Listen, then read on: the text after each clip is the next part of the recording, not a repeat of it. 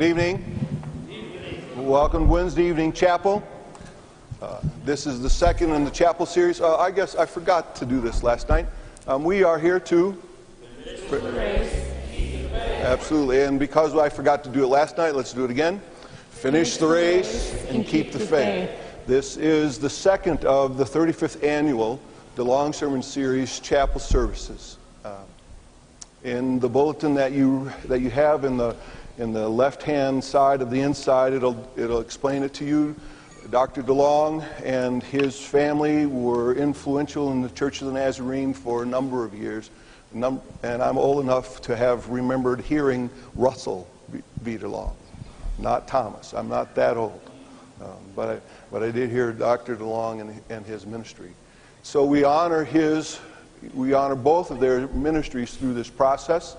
Um, Christian preaching professors nominate students, and those students then submit manuscripts. Those manuscripts are evaluated, and then students are invited to preach in, in this series. Uh, the preacher for the evening is David Middendorf. He is from North Carolina. His wife Sharon is with them, and so I need you to welcome them.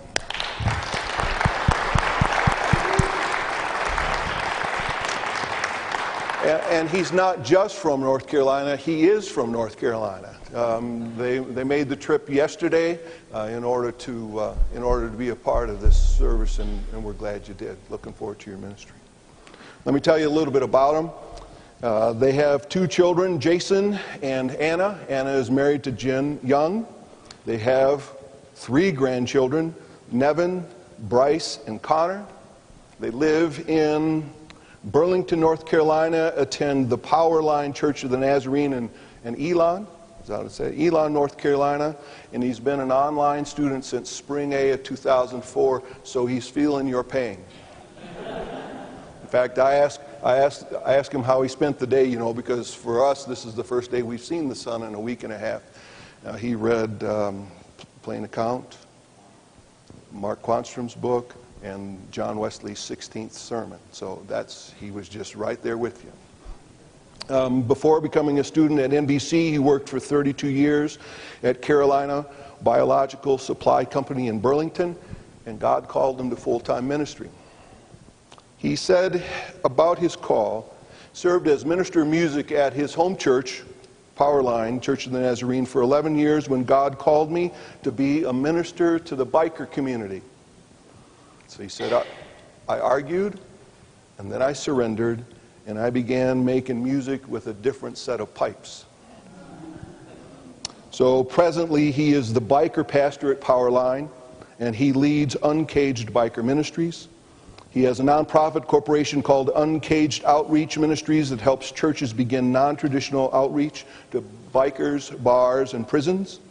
At the Nazarene General Assembly in Orlando, they will kickstart notice the phrase, kickstart and dedicate the Nazarene Motorcycle Fellowship, an international association of Christian bikers winning the lost for Christ. And then, uh, as I described yesterday, we asked for additional comments about something else that would help him know uh, him better. And he said, My calling would not be complete without Sharon, and neither would I. So, David, if you'd come, just want to recognize you in this other way pleased to award to David Middendorf this certificate in recognition of your participation as a preacher in the DeLong Sermon Series on March the 6th, 2009, Colorado Springs, Nazarene Bible College. We're looking forward to your ministry.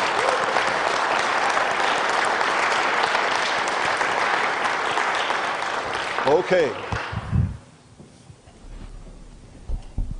We're going to sing about the power of Jesus. I need you to stand. Make sure that you're close to somebody because if we're going to sing about Jesus, you shouldn't sing it alone. Let's pray. Lord, we thank you today for uh, your goodness, your grace, your mercy, the peace that we have in serving you. Lord, there is no better place to be than where we are to be in you. pray, Lord, tonight that you would uh, bless your word and our time together. And Lord, would you help us to, to see you tonight? May the Spirit be real in this place. And all God's children said, Amen. Be seated. I was in Kansas City at headquarters, which is always a thrill, and uh, I was up there as a biker. I had my, my leathers on and my, my biker junk and, and uh, tattoos all hanging out and the earring and the whole bit and long hair. And you know, when you walk into headquarters, they're not exactly expecting that, especially in the uh, SDMI part of it. So, uh, guy come out in a suit and tie, looking really good, and he said, "Oh, I like your little biker outfit." And I said, "Well, I like your little preacher outfit." so, whenever you go up to a biker, don't say, "I like your little biker outfit," because they might not be as nice as I am uh, and you might get a different kind of reaction. Uh, it is a privilege and an honor to be here. Uh, I've been here now for almost six years, uh, but uh, as an online student, what a wonderful experience. It really is good. Now, if you'd have told me when I was a student at Trevecca that I'd ever go back to school again, I'd told you it's crazy. But then you know how the Lord is. Uh, when He gets something in His mind and He sees that something needs to happen in your life, there's just no stopping Him. And you can argue with him till you're blue in the face, but he doesn't fight fair. Uh, he changes your heart along the way, and so you have no leg to stand on. And uh, sometimes it can be frustrating, but I am, I am blessed to be here, and thank you all for being here tonight. Have you got your sword? Draw your sword. Let's, uh, let's see how sharp the edge is.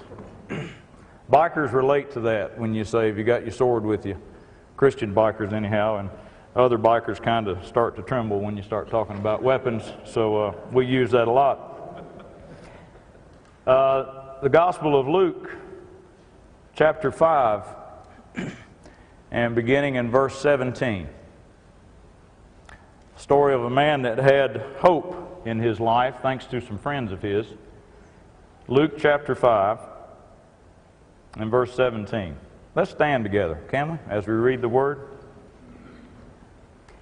One day, as he was teaching, Pharisees and teachers of the law who had come from every village of Galilee and from Judea and Jerusalem were sitting there, and the power of the Lord was present for him to heal the sick. Some men came carrying a paralytic on a mat and tried to take him into the house to lay him before Jesus. When they could not find a way to do this because of the crowd, they went up on the roof and lowered him on his mat through the tiles into the middle of the crowd right in front of Jesus. When Jesus saw their faith, he said, Friend, your sins are forgiven. The Pharisees and the teachers of the law began thinking to themselves, Who is this fellow who speaks blasphemy? Who can forgive sins but God alone? Jesus knew what they were thinking and asked, Why are you thinking these things in your heart? Which is easier to say, Your sins are forgiven, or to say, Get up and walk? But that you may know that the Son of Man has authority on earth to forgive sins, he said to the paralyzed man, I tell you, get up, take your mat, and go home. Immediately he stood up in front of them, took what he had been lying on, and went home praising God. Everyone was amazed and gave praise to God. They were filled with awe and said, We have seen remarkable things today. May God add his blessing to the reading of his word. You may be seated. Sometime in the morning hours of that day, a man who was living on a mat heard that a man was in town that had been doing remarkable things. In, in verse 15, we read, Yet the news about him spread all the more, so that the crowds of people came to hear him and to be healed of their sicknesses. Now, Scripture is not clear as to who was responsible for the decision to come to Jesus. Was it, was it his decision or was it the decision of his four friends? Who had the faith? Well, regardless of whose idea it was, they were there and they were going to, they were going to see Jesus. That morning, a decision was made that this limited life had gone on long enough. The inability to do what needed to be done was not going to be acceptable any longer.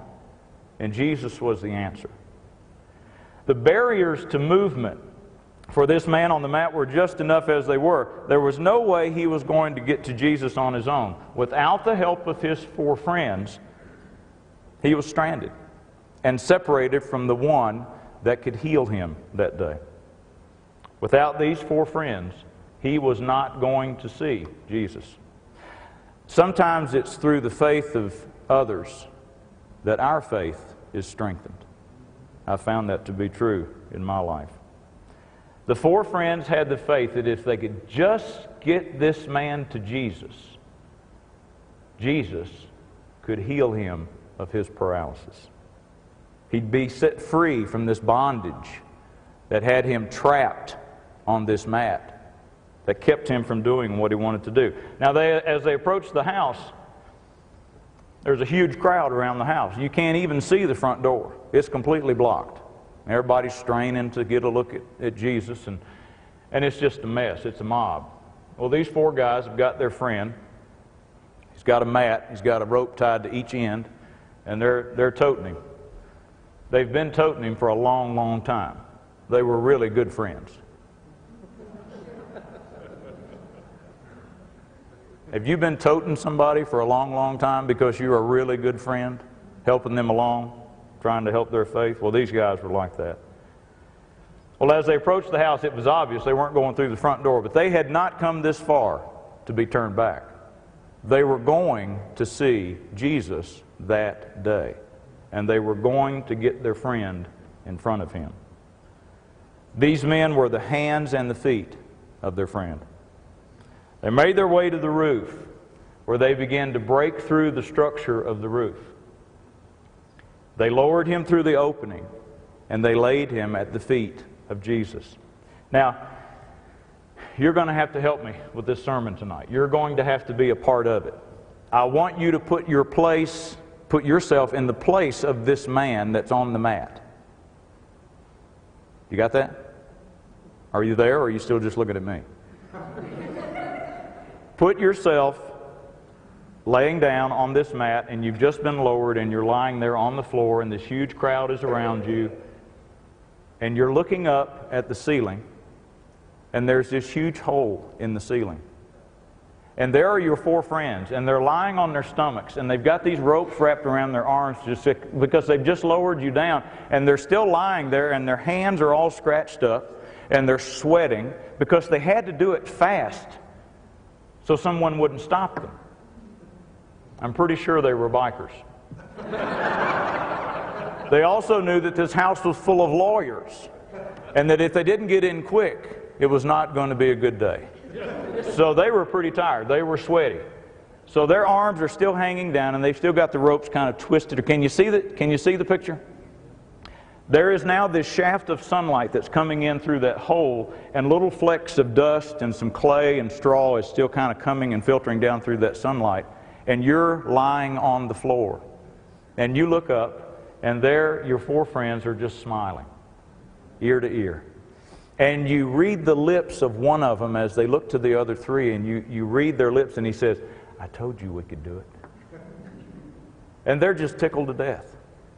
They got you where they needed to get you, right in front of Jesus. So while you're taking all this in, suddenly a face moves in from the side. And it's kind, and it's smiling. And he looks at you, and he looks up at your friends, and he says, Friend, you have great faith. Your sins are forgiven. Well, up until that point, it's been pretty quiet as quiet as it can be with all those chunks of clay and dirt falling around. But since he said that, your sins are forgiven, suddenly there's an uproar in the place. And you hear the word blasphemy, and you hear all sorts of other words, and you're going, wait a minute, they're my sins. What business is that to all of them? Why are they so upset with this? And then another conversation takes place between Jesus and the crowd.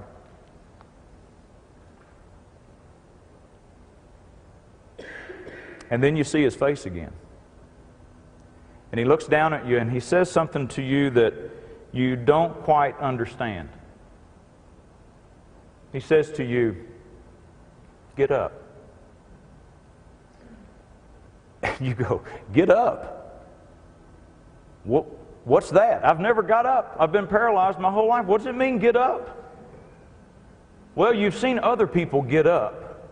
So you think, I'll give it a shot.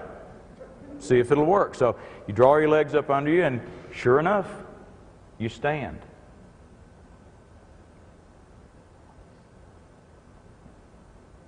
Wobbly at first, but then you look down, and there's your mat. The one that you've lived your whole life on. But now, instead of lying on it, you're standing on it.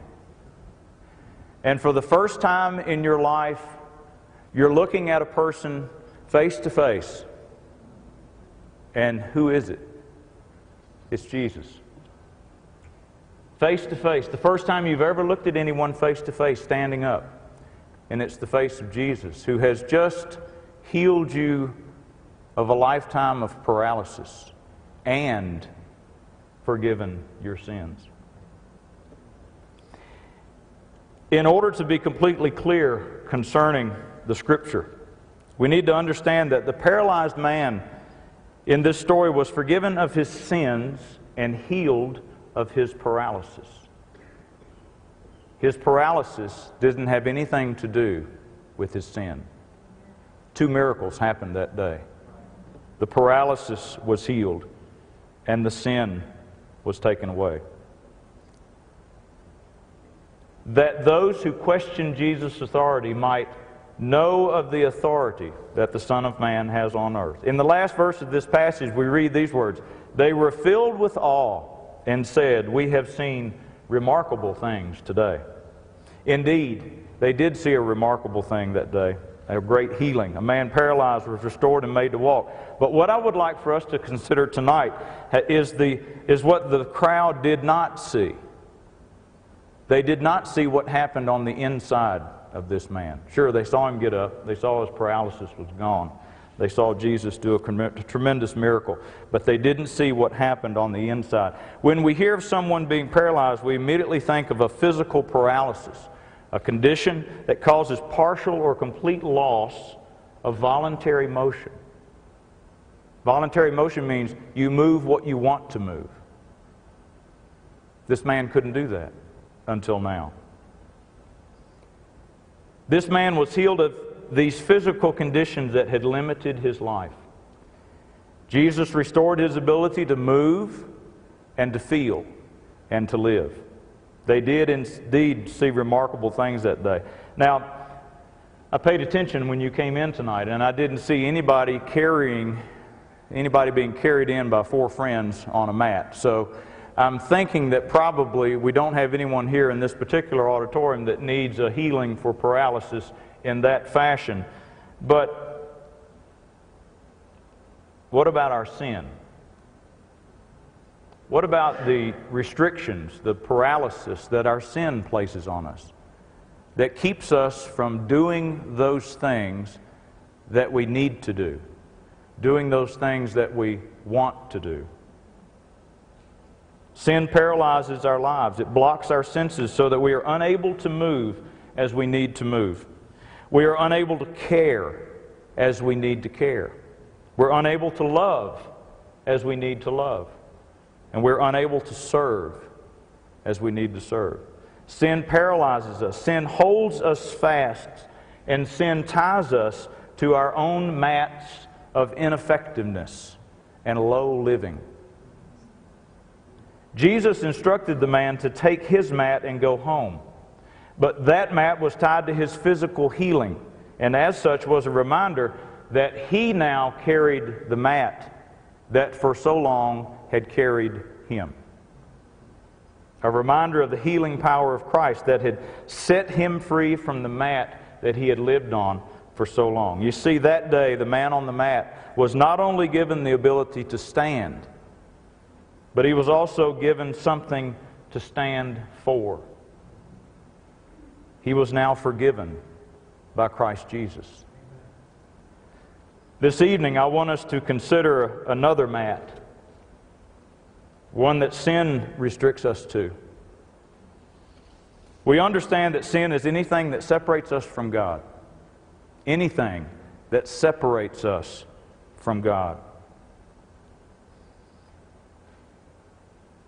anything that limits our effectiveness for the Lord. Are there parts of our lives that have us paralyzed? Has anger towards a friend paralyzed your love?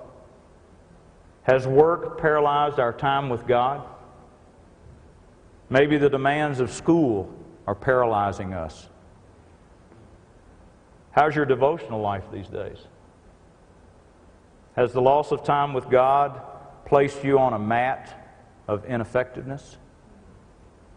Does money have you paralyzed? It does a tremendous job on our society these days. Are you depressed and you can't seem to find joy? Perhaps today you do not know Jesus, and that constant searching for meaning has you unable to do what you need to do. What if tonight I told you that there is one here who could heal our paralysis and get us up off our mats? What if tonight we decided that living on a mat was not the best way to live? This limited life has gone on long enough. And the ability to do what needs to be done is not going to be acceptable any longer. Jesus was the answer for that man, and he is the answer for us tonight. Jesus is here, but instead of saying to you, take your mat and go home, he says, bring your mat to me and leave it with me. For I have taken your sin and removed it as far from you as the east is from the west. But you need to make the decision, just like the man and his friends made. I don't care how many obstacles are between me and Jesus, I'm going to get there. I'm going to get off this mat of ineffectiveness. Now is the time, and this is the place, to look into the face of Jesus and ask Him to take away that attitude, that habit, that lack of discipline, that addiction, that hate, that anger, that whatever keeps you paralyzed. Are you trapped on a mat? Would you like to be set free from your mat? It can happen. If you will accept the grace and the mercy and the forgiveness that Jesus gives to those who believe on his name. The scripture says, And the power of the Lord was present to heal the sick. That power is here tonight. The power of our Lord and Savior Jesus Christ can bring the healing we need to overcome the paralysis of sin that so easily besets our souls. As I sing this song, I pray that Christ, through the Holy Spirit, would draw us to a healing time in our lives this evening.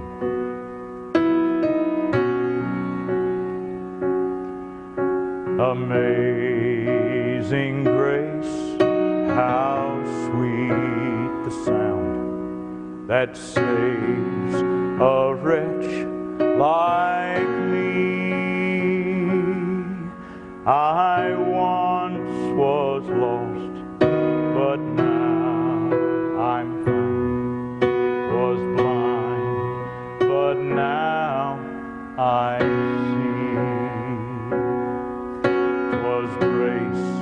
that taught my heart to fear, and grace my fears relieved. How preciously that grace appeared, the hour I first believed. My chains are gone.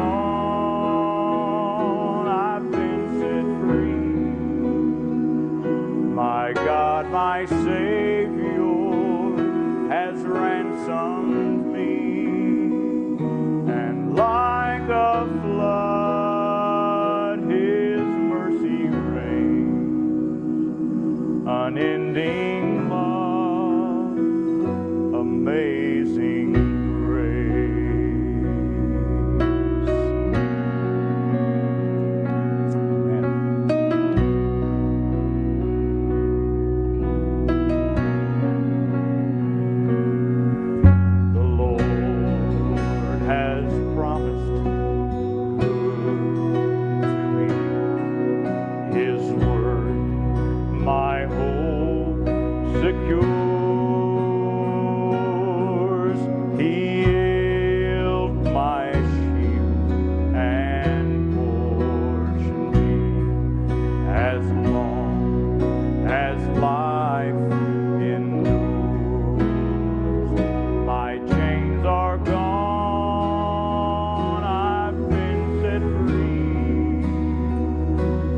God, my Savior.